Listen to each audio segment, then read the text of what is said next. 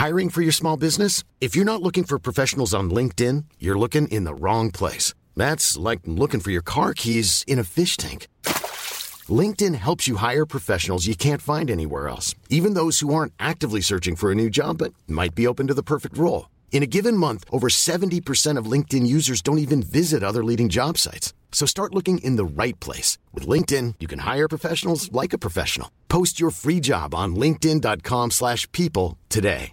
Wow. Nice. Yeah. What you're hearing are the sounds of people everywhere putting on Bombas socks, underwear, and t-shirts made from absurdly soft materials that feel like plush clouds. Yeah, that plush. And the best part? For every item you purchase, Bombas donates another to someone facing homelessness. Bombas. Big comfort for everyone. Go to bombas.com slash ACAST and use code ACAST for 20% off your first purchase. That's bombas.com slash ACAST. Code ACAST. Hello and welcome to the Rugby Dungeon. Thank you for listening, thank you for subscribing, thank you for leaving reviews on iTunes. They are always very gratefully received. And of course, thank you for following us on Twitter. I'm at Jay Beardmore. This podcast is at the Rugby Dungeon. And of course, there is the Egg Chasers Rugby Podcast, the biggest rugby podcast in the world, bar none. Go and find that at Rugby Podcast. Today's episode is sponsored by Sporple. Sporple are basically the LinkedIn for sport. And as we know, there's only one real sport anyway, that's rugby. That's what they do best. So if you're a player, you want to showcase your talents, or you want to move clubs, or you're moving abroad, or you're doing something requiring a new club, or you're a new club requiring some new talent, go on to sporple.com, see what they've got going on there. Great guys, helped us out in the past loads, both on Rugby Dungeon and on Egg Chasers. Uh, good product, good people. Check out sporple.com. There's also the Thistle Rugby podcast. You've heard me speak about these guys before. I can honestly say I have never been interested in Scottish rugby. Not once, not ever. I know more about Japanese rugby than I know about Scottish rugby. Until the Thistle Rugby podcast. Go and check them out, and, well, you will enjoy it because, like you, they love their rugby. And also, if you're like me and you're a little bit ignorant, you will actually learn something. I learn something every week from these guys. Really, really good, good podcast. Go find them on, on, on Twitter. Go and download them. Well worth a listen. Today's guest is Chris Pennell. Chris has captained Worcester. He's been at Worcester his entire life. And I'd tell you a lot more, but he'll probably do it now. So sit back, enjoy the interview, and uh, yeah, here he is, Mr. Chris Pennell. How are you, Chris? I'm very well, thank you. How are you? Yeah, good, thanks. No one warned me that podcasting would be this glamorous. I've been uh, waiting for you to put your little one to bed, and in front of me, I've got my baby monitor as well. I know it's it's tough, isn't it? It- it is tough. It's pretty rock and roll. Honestly, like I, I tell some of the lads when when they're moaning about training being tough and stuff, and I say, look, you know, you don't realise that actually my work starts when I get home. That's when it really gets tough. Oh, exactly. I've been spending so much more time in the office lately. like credit, but credit to credit to the stay-at-home mums and dads out there because it is um, it is brutal. I spend like one day with the little ones, and I am absolutely shattered. So Well, Uh, it's yeah. more that thing when you wake up at nine. You've been doing it, and sorry, not wake up. You've been up for for a bit. You go down at nine, and then you realise that you've got to spend the whole day doing nothing. And it's usually like a weekday, so there's nothing on TV. It's not like you can stop and watch the sport. There's li- nothing to do. It's just you, and uh, you're gonna have a, a conversation with a one year old for the rest of the day. it's brutal. Yeah, yeah, this is true. And even and even if like even if my missus is around, she's so so so sleep deprived. It's pretty much similar level of conversation as well. To be fair, Exactly. But, uh, So, what have you been doing today? Uh, I'm assuming you're still going through your rehab. I am. Yes, I am. Yeah, I've got a I've got a heel injury at the minute that I picked up um, picked up a few weeks back actually back in November, um, but just tried to struggle through. It's a it's a bit of a cricketer's injury. I've kind of had it described to me. Like if you imagine the a fast bowler planting their foot, Yeah. the heel heel bone gets stuck in the floor and the rest of the foot slides forward. So I've, I've basically just torn torn some of the soft tissue off off my heel bone. So Ooh. it's um it's pretty sore, but it, it's it's one of those annoying things where it just takes time. That you know, there's nothing nothing you can do in particular. You just have to wait. So um, I'm still able to still able to, to do sort of some forms of training. So I've I've had a watt bike session today, okay. which, um, which was horrendous. It took took a little part of my soul with it, which was fun. And then um, then some lower body weights and a bit of rehab stuff in the pool, which which was all, all good. Yeah, it seems like watt bikes now are the new fad for pretty much ev- for pretty much every other sportsman other than cyclists. Yeah, well, uh, I think they were originally invented for cyclists. I but, think they are. um, yeah. but it's it, it's one of the it's one of the best ways of, of being able to um, uh, replicate running, basically, um, and and because it is because it is tough. Mm. Um, yeah, you, you get you get really good transfer over to running. Obviously, obviously, there's sort of no substitute for running. But if you're in a position such as I'm in, where I'm not able to Yeah. run, it's the, the kind of second best thing. So, what type of stuff of the conditioning stuff got you doing on that? Oh, um, it varies really. When when I first started going on it, it, it was it was just a 20 minute flat out time trial, see how see how far I could go um, for the first few few weeks, and then now I'm doing more sort of speed endurance uh, based stuff. So much shorter shorter reps. So um, six seconds on, 54 seconds off, and but just going oh wow! for going for max power every, every every rep, and then so that's sort of for speed, and then the speed endurance element is five seconds on, fifteen seconds off, times three, and then thirty seconds in between, and then do that again and again and again, Oh. and then other other things as well. But it, it sort of it doesn't sound too hard. It's one of those things that you look at it on paper and you think. Yeah, that's that. That'll be fine. But honestly, I, I fell off the bike today. I was in a, in an awful state. So um, it's good though. It, it, it's sort of no, nothing else gets you quite like a watt bike can. Yeah, I'm going to try going, going to try and avoid them. We were issued with um, some treadmill drills, like 30 seconds on, 30 seconds off, and it's a Yeah. nightmare. It is. It is absolutely, and and it's always it's always those sort of shorter, I guess, shorter, more intense efforts that and they they really creep up on you. Exactly as you say, you're sort of three or four in, you think, yeah, this will be this will be sweet, but wow, they, yeah, it comes back to get you quite strongly. So you're managing to keep in quite good physical shape then. I'm trying to. I'm trying to. Which, like, being injured over sort of New Year and Christmas is is sometimes quite difficult. But, um, but yeah, I, I'm I'm doing my best, shall we say? Um, but yeah, the, the conditioning staff have got me on got me on a really um, on a really good program at the minute, which which I'm enjoying. So, um, so yeah, I'm I'm sort of feel feel quite rejuvenated in, in my training again, which is which is great. Okay, well, moving on. One of those bits of trivia you hear all the time is that you're actually a diabetic. How does that affect you with your training? Uh, Uh-huh. How does that affect things like training?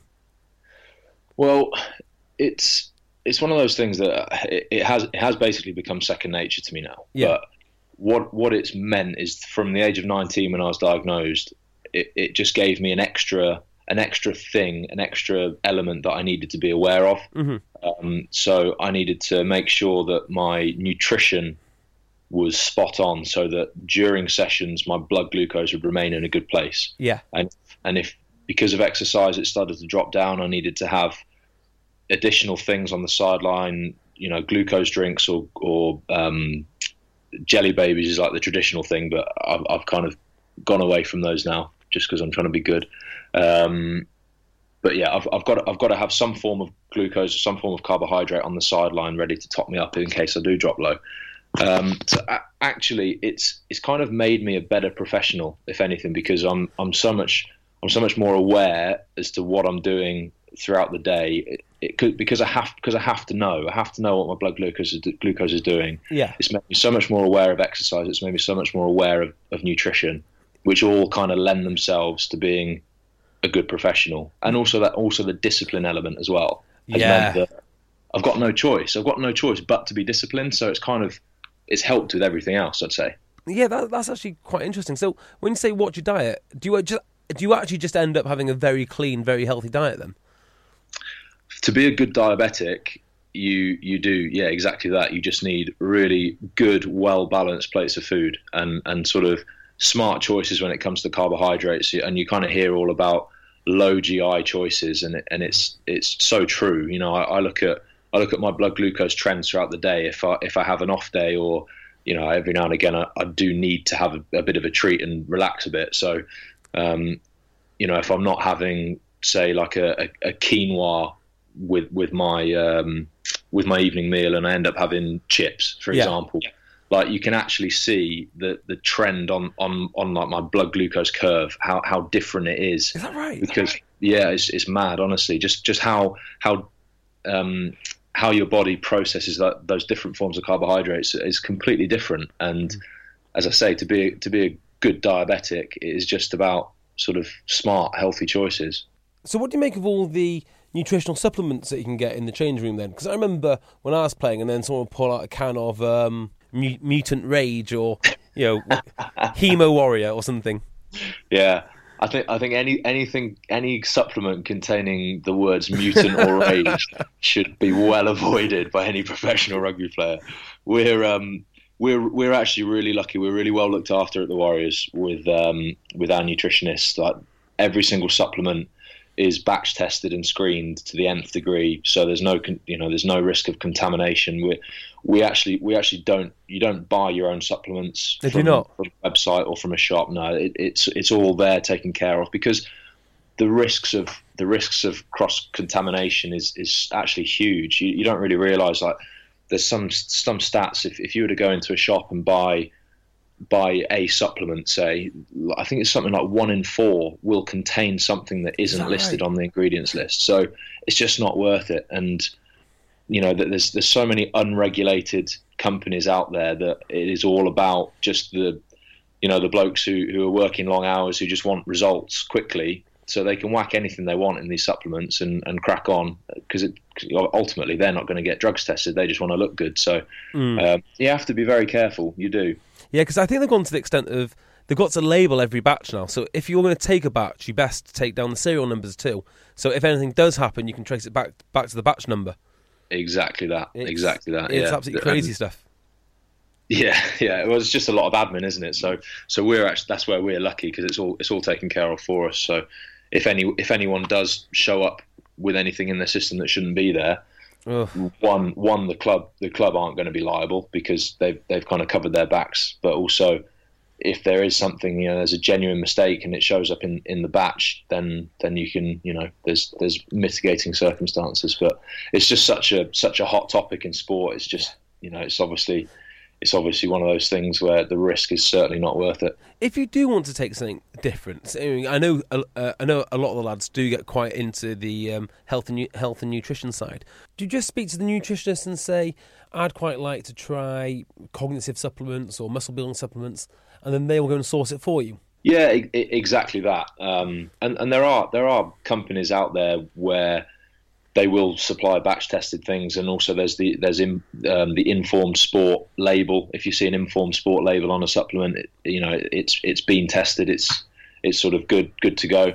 Um, but yeah, a- absolutely. That they're more than happy to kind of contribute if if there is something in particular that you want to try.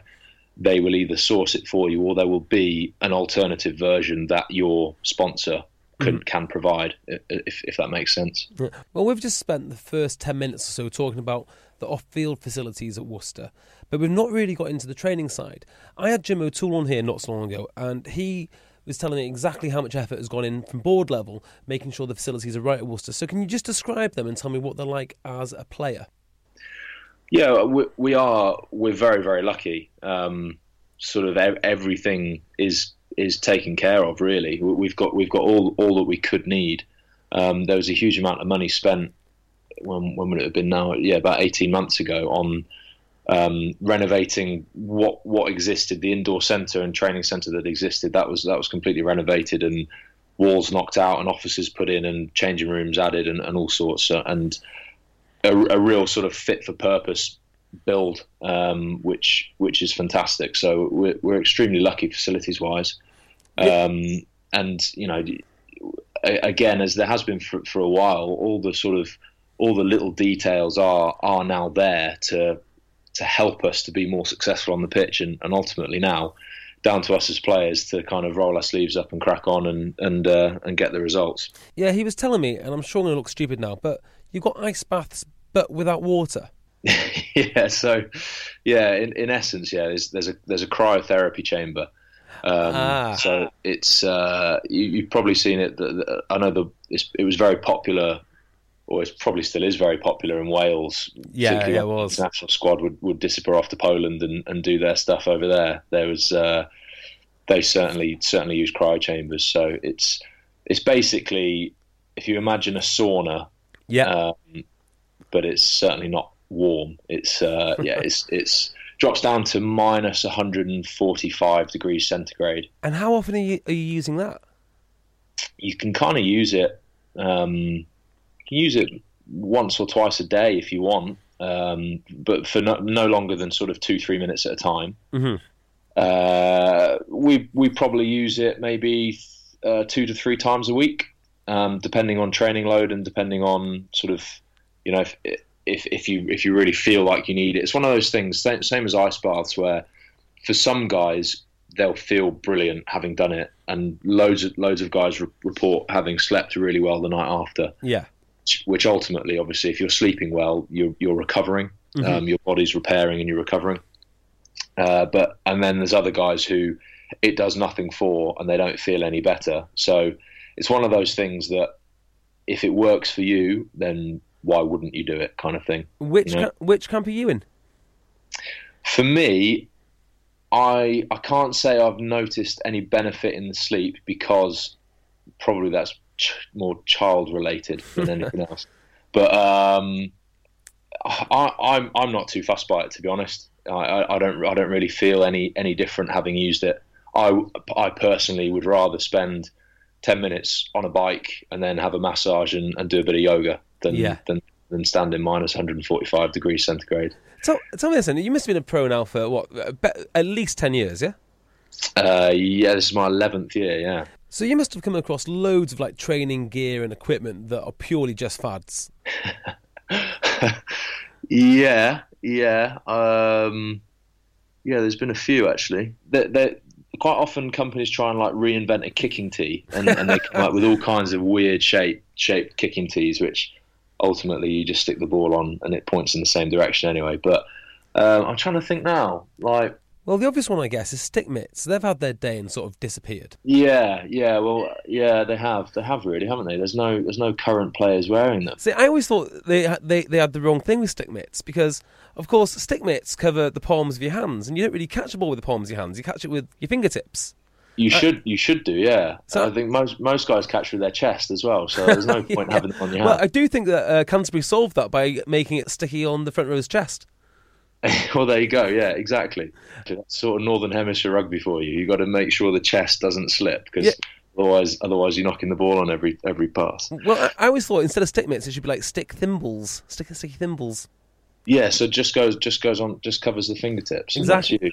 Well, there's exactly right. loads of loads of guys will use sticky spray to do that. So they'll so they'll spray like a glue spray on, on the end of their fingers to to just give them a, a bit more dexterity, I guess, and, and just that feel on the ball. But um, no, I, I I just sort of use use what I've got to be honest, and and uh, and that's me. I'm trying to think of, of other things that they've been. Well, it was very big a few years ago, like speed ladders. They seem to have gone out of fashion, but they're still definitely used. Oh, certainly, certainly in, in strength and conditioning, you get you get fads, don't you? You get Yeah. things that come in, hurt, like yeah, the, the sort of the mini hurdles and things like that were, were huge, and, and the the SAQ ladders. No no one really does SAQ anymore. That was a big thing. No, they don't, do they? It's now plyometrics and, and other sorts. So Yeah. I'm sure England were trying to teach peripheral vision, so they would get Oh, the lads. right. Say, I'm sorry. you're right. Yeah yeah. I remember. I can remember. I remember some of the lads talking about that. Yeah, and in terms of marginal gains, I'm not sure. I mean, I think they were trying to flash up signs in Twickenham when they were when they were playing, and then get them read the signs, and then get them and then get them play, playing again, or, or something along those lines. Yeah, well, there, there are. There's all. There's all kinds of things. I, I've got a vague memory of of like England under 19s, and, and there was a lady. There was a, a lady who was getting Danny Cipriani to like relax his pupils to sort of open them out and expand his peripheral vision. And, No. and I remember thinking, this is crazy, but.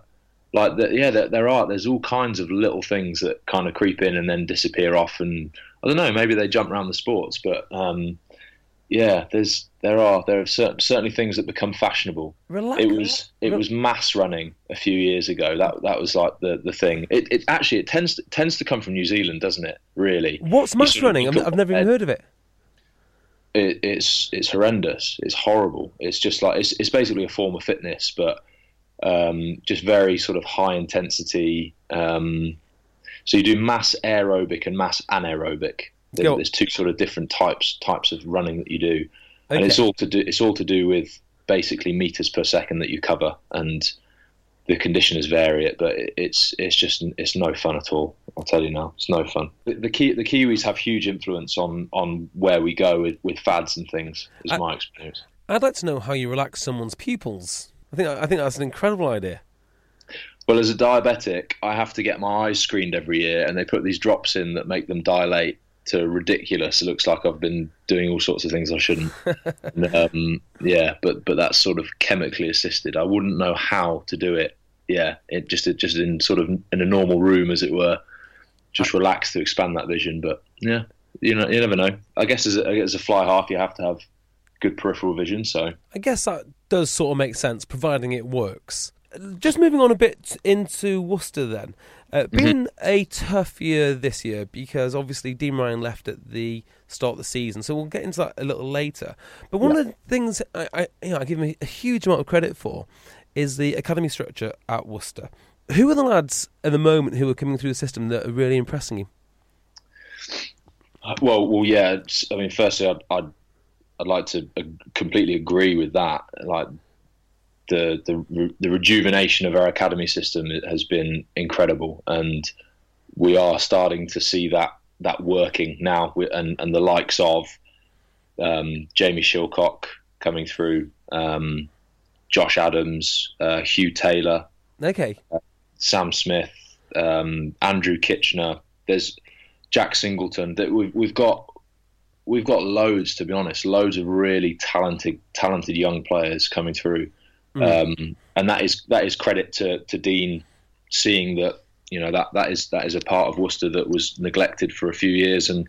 It only takes a couple of years of, of taking your eye off the ball for, for things Yeah. to change um, drastically. So, um, yeah, there's, there's there's huge talent coming through, and and what's what's really good this year, one of the one of the huge positives this year is that the youngsters that have come through and been exposed at first team level and who've delivered, you know, they, they've all agreed, they've all re-signed, they're all committing to the club, which in years gone by, it just wouldn't have happened. You know, you go back to Matt Mullan, Miles Benjamin, Tom Wood, Richard Yeah. Blaze, you know, the, the people who sort of I came through with around that time, who, Mm. you know, I, I guess I, it's, it's not that they not that they weren't prepared to commit to the club, but I guess there wasn't there wasn't the same vision as there is now. So um, it's it's it's a hugely positive thing.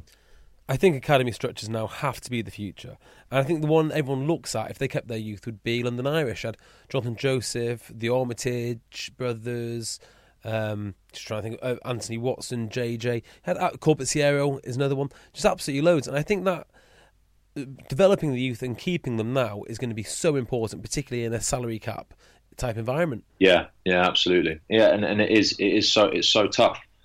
But you look at you look at the likes of Harlequins who have built you know they built their team around the academy. They they went through that rebuild process where they got relegated and and and just brought guys up from within, gave them the opportunity, and you and they ultimately won the premiership with huge you know huge numbers of their academy products playing in in in, the, in that team and. And even now, you know that's that's been the core of the core of that side hasn't changed, and they're all homegrown, and they all they all love Harlequins. You know, you, you, you're going to play. You're going to play harder. You're going to be prepared to push that little bit harder for your home team, and and that's that's massive going forward. So, just reading between the lines a little bit about what you said there, when you were coming through um, into the Worcester first team, what was the academy like then? Well, it, it was it was actually very very good. The academy the academy system was very very good, and we had um, we had great coaches. We had a, a guy Gary Meakin and Andrew Stanley that ran the academy. We had uh, a couple of young guys, uh, Stuart Pickering, who who's who was S and C, um, and and it was it was a really good setup, and we had loads and loads of talent. The the problem at Worcester back then is that opportunity was was minimal in the first team. We had uh, we had we had a very high average age of first team players, and to break through into that squad was very very rare. Was that like the was that like the Shane Drahm era? Yeah, prob- probably probably slight, Slightly slightly before even. Oh, really? Um, okay. Yeah, prob- so I'm, I'm sort of thinking like uh, like John Brain's last year in charge of Worcester, um, leading into uh, leading into Mike Ruddock. Like those those sort of times there, it was it was pretty tough. There weren't many youngsters that, that broke through, or the opportunity just wasn't there. Quite Yeah. the same. It, it would have to come through through injury as opposed to through rotation and through opportunity, which which is again is one of the things that Dean wanted to change. So um, we had to show our, our youngsters coming through that there was there was going to be a chance, there was a light at the end of the tunnel, and it was going to come sooner rather than later, which which is so important. So, although relegation is never what you would have chosen, actually, it might have given you perfect time to press reset on the profile of the squad and bring some of these kids through. Yeah, I mean, in in hindsight, I, th- I think it was at the time it was heartbreaking, and, and it was the last the last thing I wanted to do. Yeah, but for for the for the overall sort of health of the club, it, it was a good thing, and it and it gave us an opportunity exactly that to to shift the, shift some of the old wood and, and and bring in some new young talent guys that were that were sort of trapped at other clubs that weren't necessarily getting that opportunity that I'm referring to. Mm.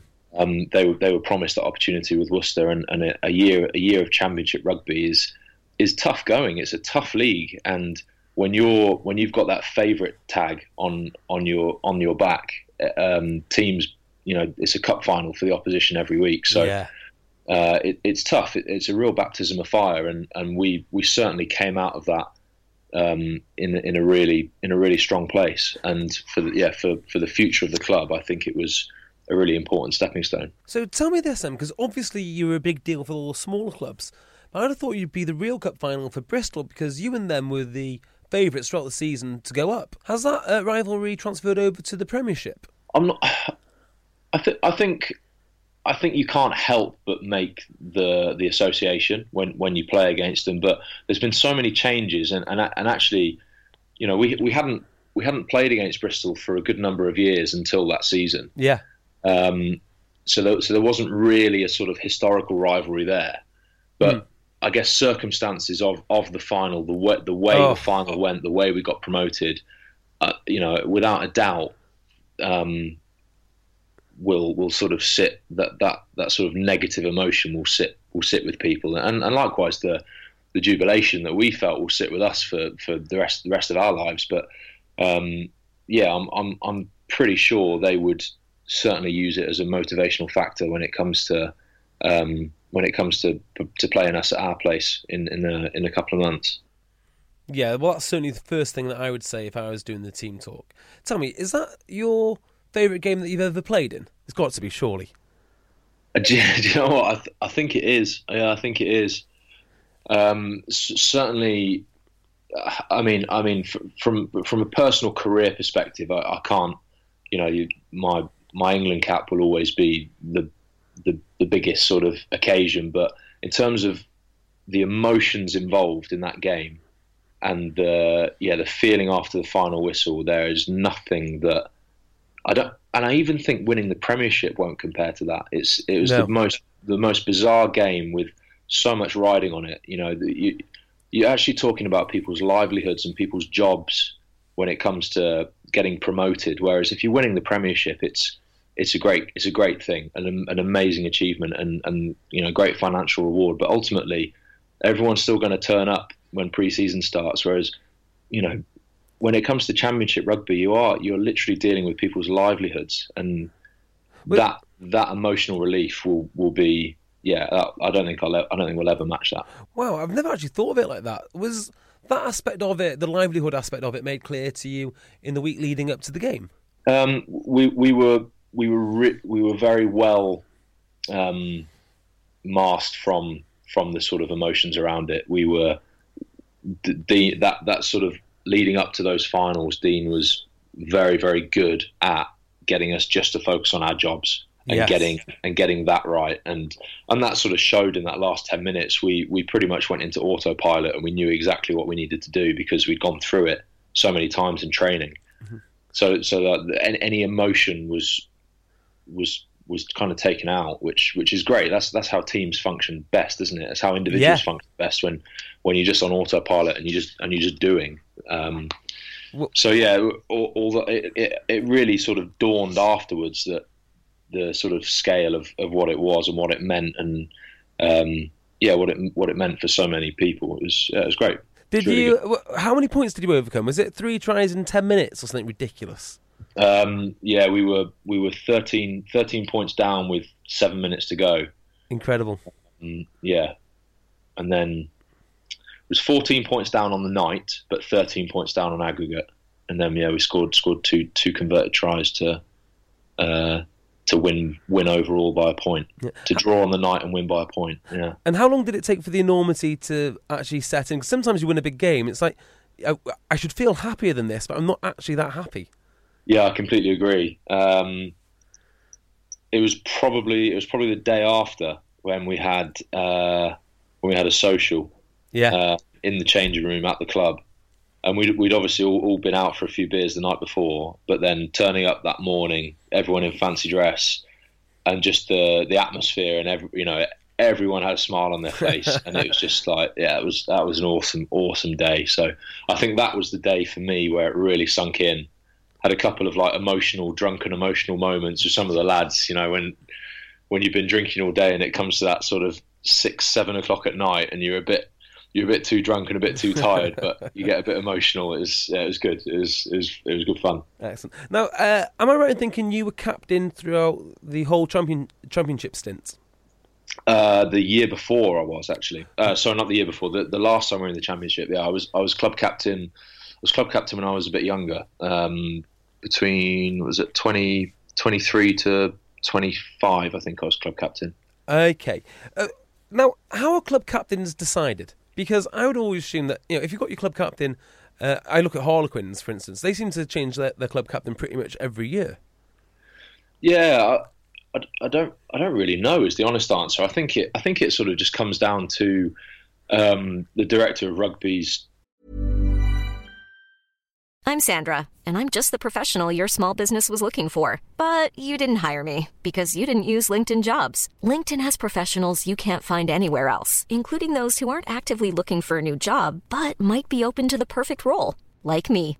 In a given month, over 70% of LinkedIn users don't visit other leading job sites. So if you're not looking on LinkedIn, you'll miss out on great candidates like Sandra. Start hiring professionals like a professional. Post your free job on linkedin.com/people today.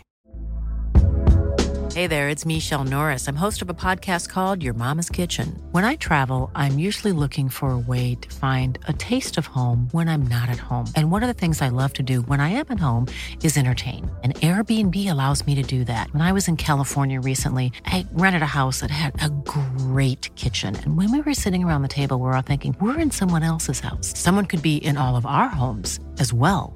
If you have a home, but you're not always at home, you have an Airbnb.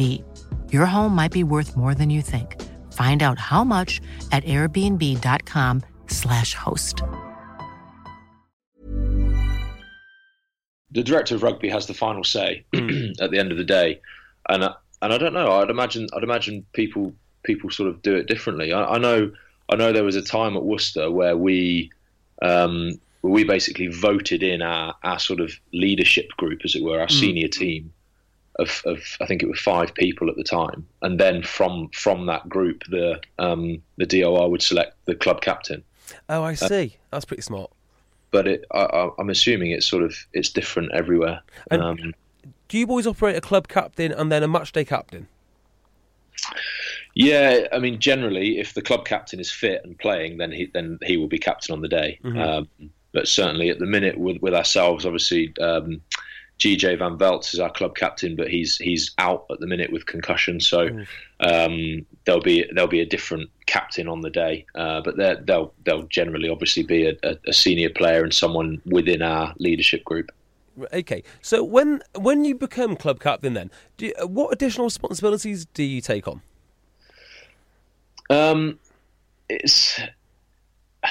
I I guess it's just a lot of a lot of time, really. You, you know, you're you're involved in a lot more meetings. You're involved in a lot more decision making, um, and it, and you are you are in essence the the voice between coaches and coaches and players. So it's you kind of need to you need to have your ear to the ground in, in both respects. You need to be able to feed back what's going on in, in the camp, how the group are feeling. You need to have, um, but you you also need to be in a position where you can you know you can really drive the standards and, and the, the messages that the coaches want to get across. It's it's a, it's a I, I think it's a tough it's a tough position. You need you need to be you need to have sort of very very high emotional skill and emotional intelligence. Um, and it's yeah, it's it's it's a tough thing. It takes a lot out of you. It's a real you know if if you commit to it full time, it's, it is it is a huge emotional commitment. So, uh, I mean, are you getting involved in terms of you know the direction you want the team team to play in terms of strategy, even things like selection, or is it a lot? Is it a lot less than that? Is it more media commitments? There's certainly there certainly are media commitments, um, but no, it, it is. You know, it, it, as players, it's your club, and, and, as a club captain, without a doubt, you, you, you have a say in, into how how the club operates and, and how you train, how you play. But it is it's a it's a buy-in, it's a collective thing. So it, it's you know it's a decision between the senior players and between the management. Ultimately, management have have the final say, and if and if they have a really strong opinion on how things will be done, they'll draw the line and say this is this is what we're doing. But mm-hmm. I think it's so important to empower players to have That's you know to have some form of input because it, it, ultimately it's you out on the pitch. You need to you need to 100% believe in it. You need to be able to buy into it, and also and also if you own it that little bit more, you know, it it, it does work better. Yeah, it's interesting because when you're saying all this about the player ownership and stuff, this is a thing I've heard a lot recently. Uh, you know, only at my low level, but it seems to be gaining more traction and becoming more popular. I take it you're a massive fan of that approach, and rather than the more structured, old-fashioned coaching approaches. Yeah, th- do you know what I think? It, it depends on the group. Depends on, on the group that you've got. Um, there are certainly times I can think of in years gone by when you just need direction from the top and you just need to be kind of told what to do and where to go and, and you, you are in essence pawns on a, on a chessboard but mm.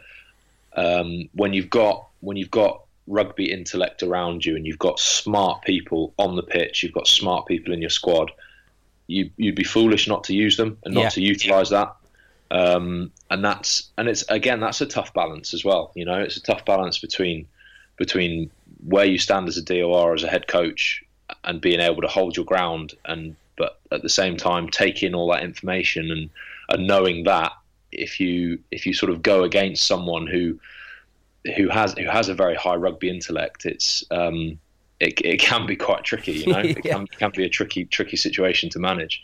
Yeah, I always think it's almost the case of making 20 year olds behave like 30 year olds. Yeah, yeah, yeah, not far off, not far off. But again, like we're, we're rugby rugby players are a fairly simple beast, but actually emotionally very complex. Like we, we, we kind of we want to be treated we want to be treated with respect and treated like adults, but um, but there's guys that they, they can't cook an omelette and stuff like that. It's like it's is such is such a hard such a hard thing to get right. Like the, that sort of environment and that balance is yeah. so tough. Uh, without sounding too much like an old man now, because I mean you are only 29 after all.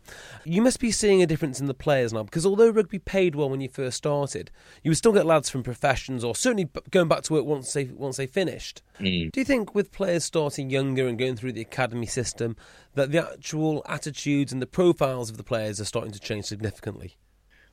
Yeah, yeah, without a doubt, it's it is becoming.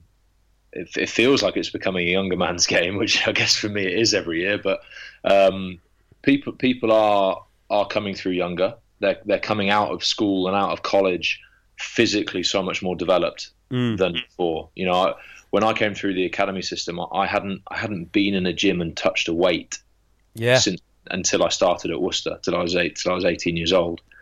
Um, and that's that's so different now. You know, the, all, all, the Premiership clubs will have uh, almost sort of out, outreach academy systems where the youngsters will be doing some form of S and C training, so that when they when they leave school and come into the academy, there's there's very little drop off, or there's very little sort of coaching that they need to do to develop them physically, um, and they can focus more on the rugby. So there there has there has been a huge change, and, and actually we're kind of coming to a stage now where there's so much more about player welfare and about education than there ever was before. Mm. So not not only are we getting sort of these these athletes coming out of school aged 18, but they've they've there's a lot more of them that have their head screwed on to actually. Do you know what? This, this could be a this could be a great career. There's every chance, or, or there is a chance, sorry, that I can I can have a 12 year career and earn great money, which they can do now. They can Yeah. they can earn enough money to retire on if if they're at the top of their game,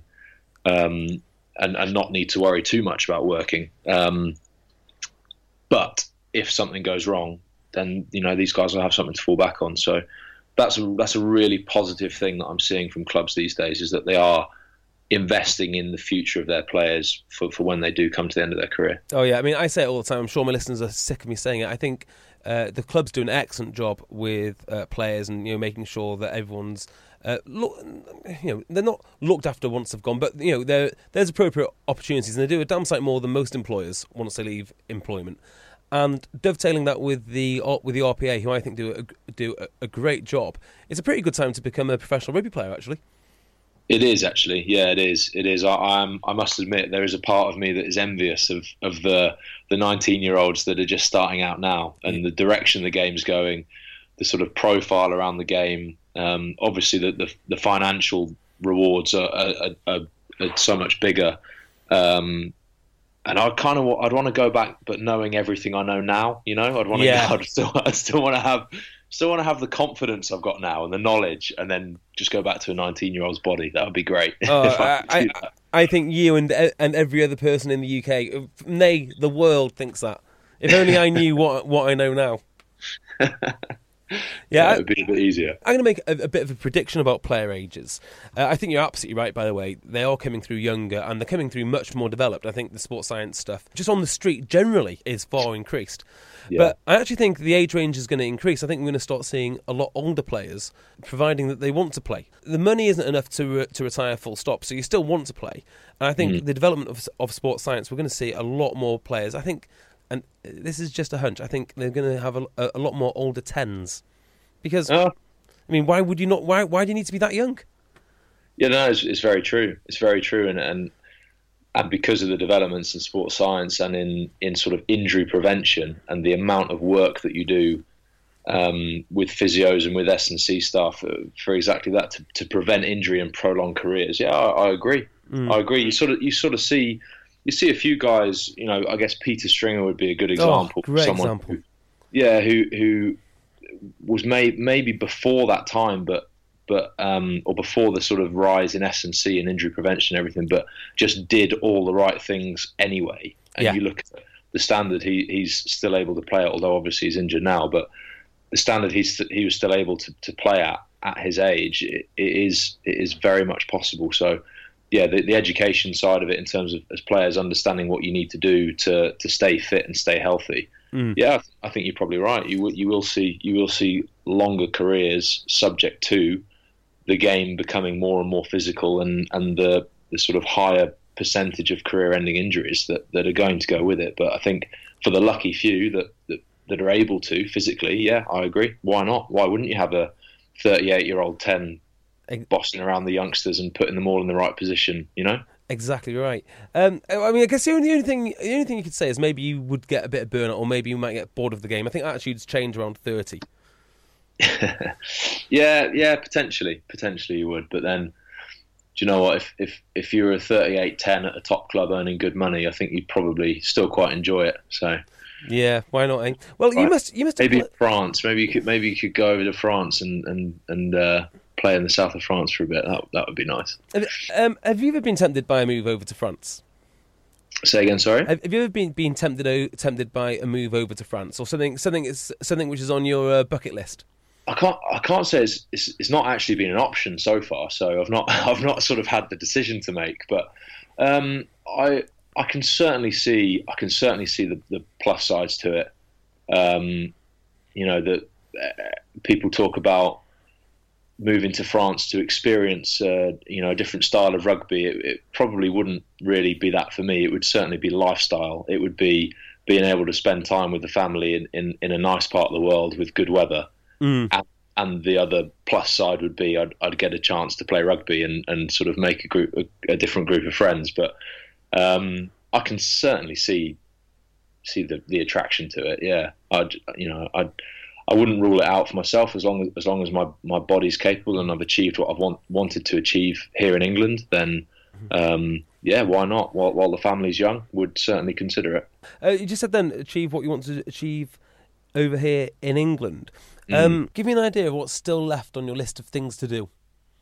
Well, you know, I've I've committed my career to to Worcester. Yeah. um, and you know, I, I still I still very much believe in in the the vision uh, as to what we can be. Um, and and this season has been heartbreaking in terms of it's it is it has been a, a step back, and we've we've kind of found ourselves in a relegation battle again for for you know for one reason or another. But I, I still really believe that the future is bright at Worcester, and I think that we can we can set something up. We can create something that in in years to come, you know, we're, we're sort of still laying the foundations, as it were, for, for what for what will be a successful club, and that's that's that's what I've you know what I've set my sights on in my career. Um, In an ideal world, things would be better than they are this season. You know, um, when when Dean first came in, this season was the year that we were we were we were planning on kicking on up the table and, and really driving recruitment hard and then going into next year kicking on again. But unfortunately, as I say, due to whatever it may be, various circumstances, that's not the case. So we need to we need to first and foremost make sure we're playing Premiership rugby next year. But you know, I, I, I still I still feel that and I still believe that things will be successful at Worcester. Hmm. My job now is to is to one make sure we're playing Premiership rugby, and, and secondly, sort of set things up so that in a few years from now, we will see this the success that Worcester deserves. Yeah, it, it doesn't. It, it, it's a shame, really, because I think at the very start of the season, you had what two wins and a draw. Uh, Sorry, two draws and a Two win, draws and a win. Yeah, and you did it as well with um, a lot of injuries. And I thought, hang on a minute, there's something in this. Um, Yeah. And then as it's gone on, it's just got harder and harder and harder. But I think it's more, uh, again, it's something I say all the time. I think it's more a testament to exactly how tough the Premiership is, rather than anything which is done particularly badly. it's a brutal league. It is a brutal league, and and and like the the small the smallest thing can have a huge impact on on the way a team performs. Um, You know, and, and there's been there's been all you know lot, lots of things off the field that that, ha- that have distracted. You know, D- Dean going and the uncertainty around that, and um, all the injuries and stuff. That it's it, it has it has been a difficult time, um, I- and I completely agree. I was I was really I was really pleasantly surprised to a certain extent with with how well we started the year. Yeah, um, and not not a huge amount has changed in terms of we've obviously we, we've got we've got players back. We've got um, we've probably bolstered the squad that we had back then but it, it's you know it's hugely a confidence thing and it, and it is the positive thing is so controllable by us. You know if, if we if we were sort of thinking well actually we're just not good enough then then that's a very different situation whereas you know, we, we we know that there are so many areas of our game we can improve, and we've got something. You know, we've got something every week that we're like, right, let's get better at this. You know, and, and that's kind of all we can do now between between now and, and, and when we when we meet Bristol again, which which is going to be a huge game. Yeah, will You know, we, we we don't want to sort of sugarcoat anything or, or say. I know we won't pick it up. It is going to be huge. We, we need to make sure when, when we meet them again at our place, we're we've got that confidence back. We've got that that strut in our step. Um, we've got a few guys coming back from injury who who will, will certainly add add to our, our ability and, and the depth of talent we've got. Um, and yeah, just just be in a place where we are we're confident and we're comfortable with how we're playing the game, like we were when there was very little expectation on us at the beginning of the year. Really, Yeah, I, do you know, I don't necessarily think it's about having guys back from injury for, for you. I almost think it's just about having consistency, and particularly at, at key positions. Yeah, I'd agree. I'd agree. Um, and it is, it is, it's one of those things that we've struggled with be- because of injuries.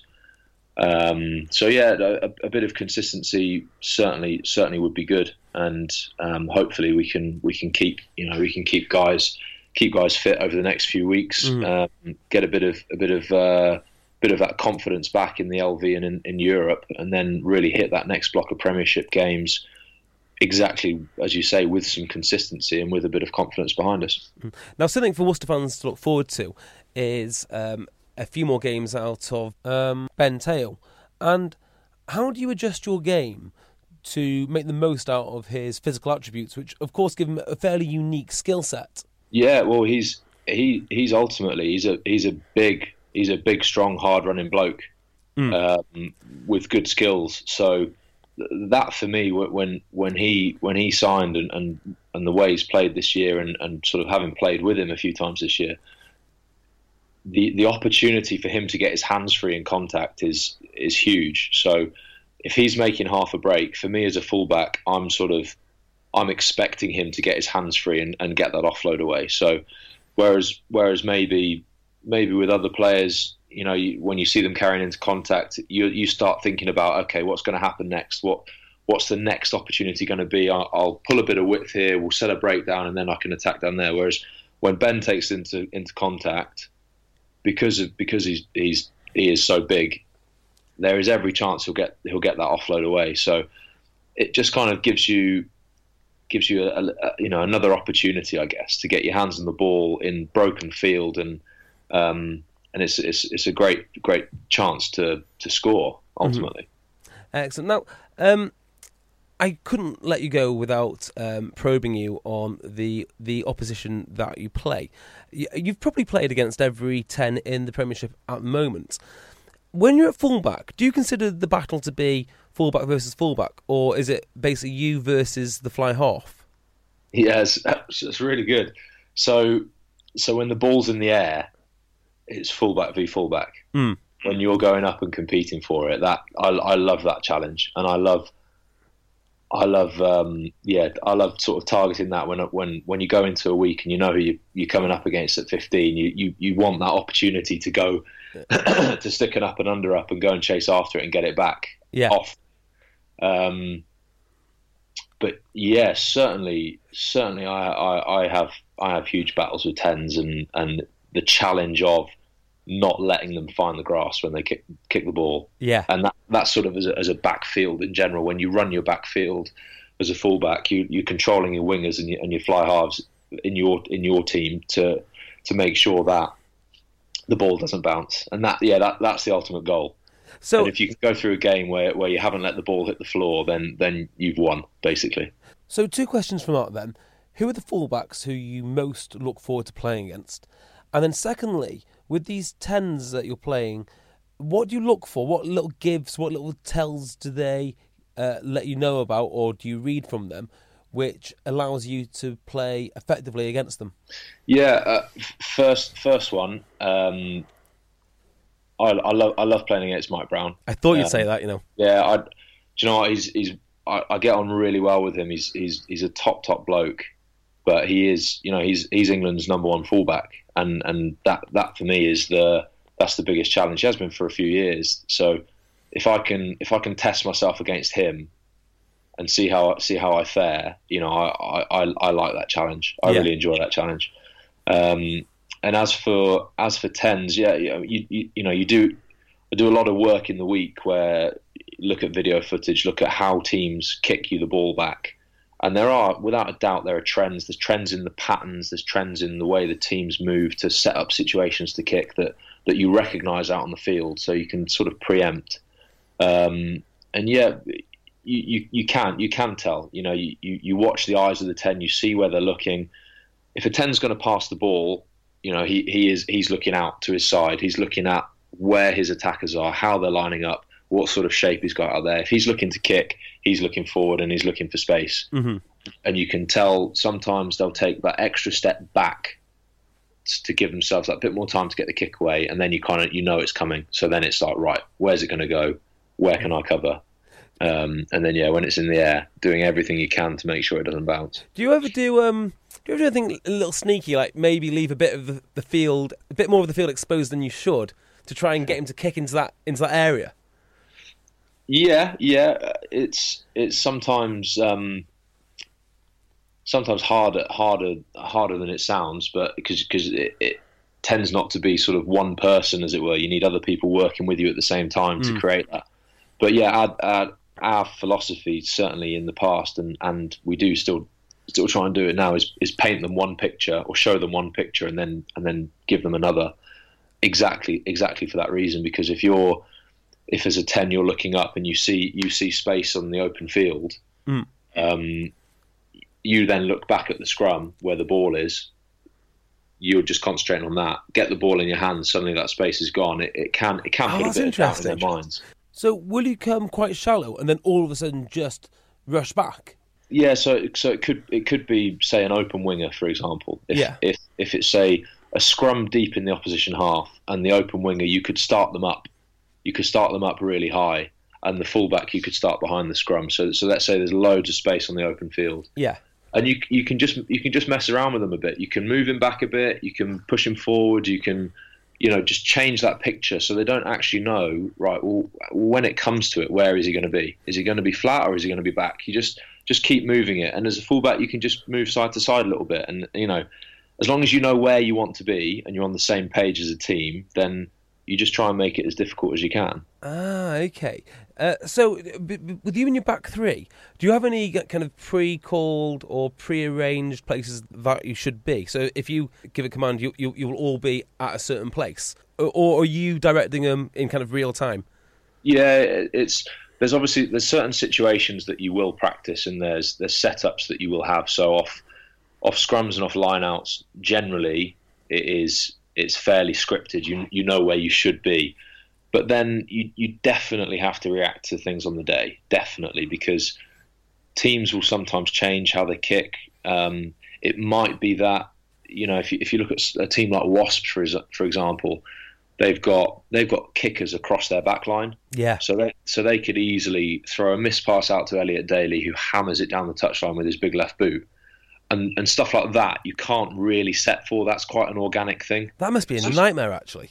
Yeah, it, it, it is tough, and particularly when you've got left and right footed kickers, that is a nightmare because you know a, a team like Exeter, for example, with Steenson at ten, Mm. he he controls their game. He's he's a right footed kicker, and he controls where they go. Generally, he controls where they go. So as a fullback, you can kind of follow him and not worry too much about the other guys. Whereas a team like Wasps, where they might split the field with Daly on one side and Gopperth on the other, And- and Cipriani. or whoever it may be, like that, they they could kick either way, and and you can't cover everything. So there is going to be space. So it's just, you know, it's it's trying to trying to make as as best a guess, as educated a, a guess as you can, really, and and read the game as it goes. I've never really thought of it like that. So I guess the upshot of it all is uh, you need a backline that can do that can do everything. Yeah, yeah, absolutely. Multi-skilled players are are without a doubt the the sort of hardest hardest to hardest to come by. You know, the, the, but but the hardest to play against. So in the 13 channel at the minute for England, obviously, um, obviously JJ Jonathan Joseph is a phenomenal talent ball in hand, but he's got a really really astute kicking game Yeah. and and then you look at so so Elliot, as I mentioned, who's like the the one of the fastest white guys I've ever come across. But- yeah. but but he can hoof a ball seventy meters, and like that is a nightmare. It's a nightmare to play against. Yeah, you, you do often wonder when watching Elliot Daly, what can't he do? I mean, there must be something. Yeah. Um, He's, I'm trying he's- to think. he's probably a terrible cook. do you know what's really annoying as well? He's like he's, he's one of the nicest guys I've ever, I've ever met as well. Uh, so, he- but yeah, I, rec- I reckon Cook. Yeah, he probably is a terrible cook. Yeah, I, I can actually vouch for that because he was one of the England players that took us took, took, took us on um, on a Twickenham tour. Absolutely Oh, really? lovely bloke. Yeah, yeah, really nice guy. Really nice guy. Uh, so, just from your side, then, who have your wing partners been, which are most reliable in coverage? Um, oh, do you know what?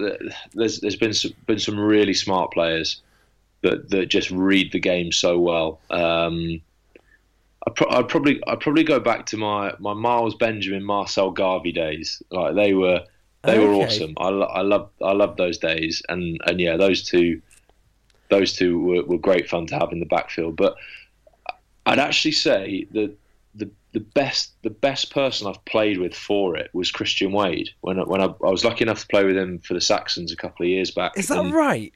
He he was unbelievably good at reading the game and and as a fullback, you know, you kind of you look over your shoulder to make sure your blindside wings doing their job, and like and and I didn't have to do it with him because one I could hear him, I could hear him the whole time communicating to me, telling me push up pens, push up, whatever it may be.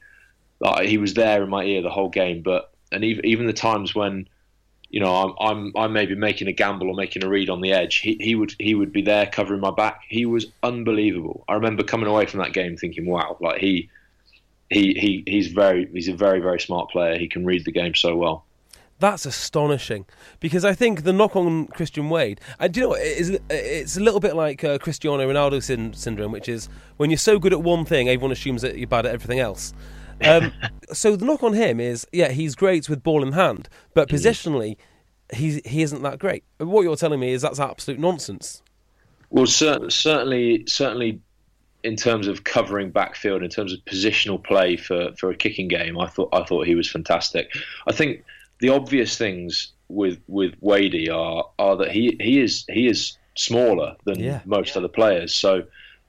You know, you, you, you do get put under pressure, particularly under the high ball as a winger. And if you're if you're up against someone who's six foot four, obviously you, you're not going to win that contest. Yeah, well, Uh, things. and, and, and I think I think as as an international player, there are there are certain aspects of your game that just have to be a given. And as an international winger, you need to be able to get up and win high balls. Uh, he absolutely can, absolutely can.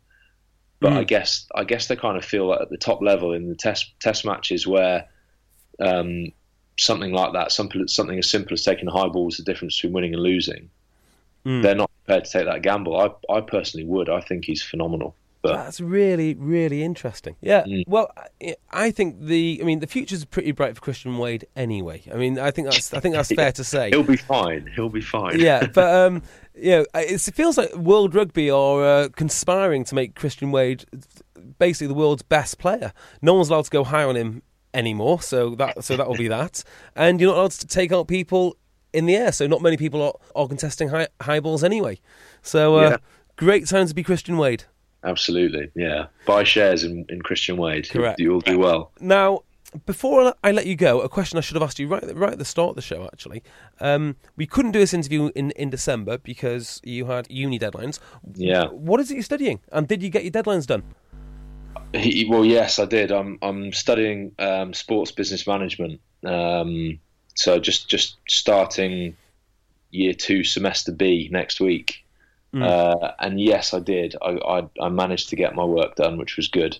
Um, which is a challenge when you've got when you've got uh, kids as well, kids and rugby. Yeah. and uni. But I'm I'm somehow somehow managing to stay on top of things at the minute, which is probably testament to my wife, to be fair. But um, but yeah, I'm luckily, touch wood, managing to keep on top. Superb. Well, what a great podcast. We've had childcare, rugby, and sports business management. So uh, We're, we're covering all topics. all, yeah. to- all topics. Chris, thank you so much for coming on. I've really enjoyed it. Can we find you on Twitter somewhere? Uh, you can, although I'm not I'm not particularly active, but you can. Yeah, I'm I'm at Chris underscore Pennell. Fantastic. All right, mate. Well, thank you so much for that. Really, really appreciate it. Pleasure. Thanks for having me. Huge thanks to Chris for doing the interview today. The major problem with these interviews is as soon as you get to know a player a little bit better and how their team operates, it becomes very hard not to root for them. So it looks like we'll be looking forward to Worcester staying up this year. Well, fingers crossed at least. Uh, next week will be Jamie Gibson. That's already rec- already recorded, and I will get you the Canterbury special, which I'm going to do. It is recorded. It's already there. I just need to edit it, and I've not quite done that yet. That should be out maybe later this week, if not definitely next week. It is coming, and it's very, very interesting. In the meantime, please leave me a review on iTunes and follow us on Twitter at jbeardmore at Rugby Dungeon, and don't forget to download Eggchasers and the Thistle Rugby podcast. Get onto that immediately. Right, until next time when I'll be with you, joined by Jamie Gibson. I shall see you then. Bye bye. Hey, it's Danny Pellegrino from Everything Iconic. Ready to upgrade your style game without blowing your budget? Check out Quince. They've got all the good stuff shirts and polos, activewear, and fine leather goods, all at 50 to 80% less than other high end brands. And the best part? They're all about safe, ethical, and responsible manufacturing. Get that luxury vibe without the luxury price tag. Hit up quince.com slash upgrade for free shipping and 365 day returns on your next order. That's quince.com slash upgrade. When you drive a vehicle so reliable it's backed by a 10 year, 100,000 mile limited warranty, you stop thinking about what you can't do and start doing what you never thought possible. Visit your local Kia dealer today to see what you're capable of in a vehicle that inspires confidence around every corner. Kia, movement that inspires. Call 800 333 4KIA for details. Always drive safely. Limited inventory available. Warranties include 10 year 100,000 mile powertrain and 5 year 60,000 mile basic. Warranties are limited. See retailer for details. ACAST powers the world's best podcasts. Here's a show that we recommend. Hi, I'm Megan Rinks. And I'm Melissa Demonts. And like every other person with access to a microphone, we started a podcast. On Mondays, we release Don't Blame Me, which is an advice podcast where listeners call in and we share our thoughts on situations such as what to do if you're going to your boyfriend's family function and you haven't told him that you previously slept with both his twin brothers. Then on Thursdays, we release our podcast, But Am I Wrong? where we ethically gossip about pop culture, politics, our lives, and your lives. Listeners write in and we tell them if they're wrong or right in a situation. Are you the hero or the villain? On Tuesdays and Fridays, we throw in a little something extra as well. A little something, something. We strive to create a community grounded in activism, mental health, and inclusivity. Think of us as like your blunt, honest friends who give you advice that you need to hear, not what you want to hear. But we're also always rooting for your success. What we lack in credentials, we make up for in opinions. We do that in every episode too. we're professional, and unprofessional. So if you're looking for a new slate of podcasts to add to your routine, we're here for you. ACAST, ACAST, ACAST recommends. ACAST helps creators launch, grow, and monetize their podcasts everywhere. ACAST.com.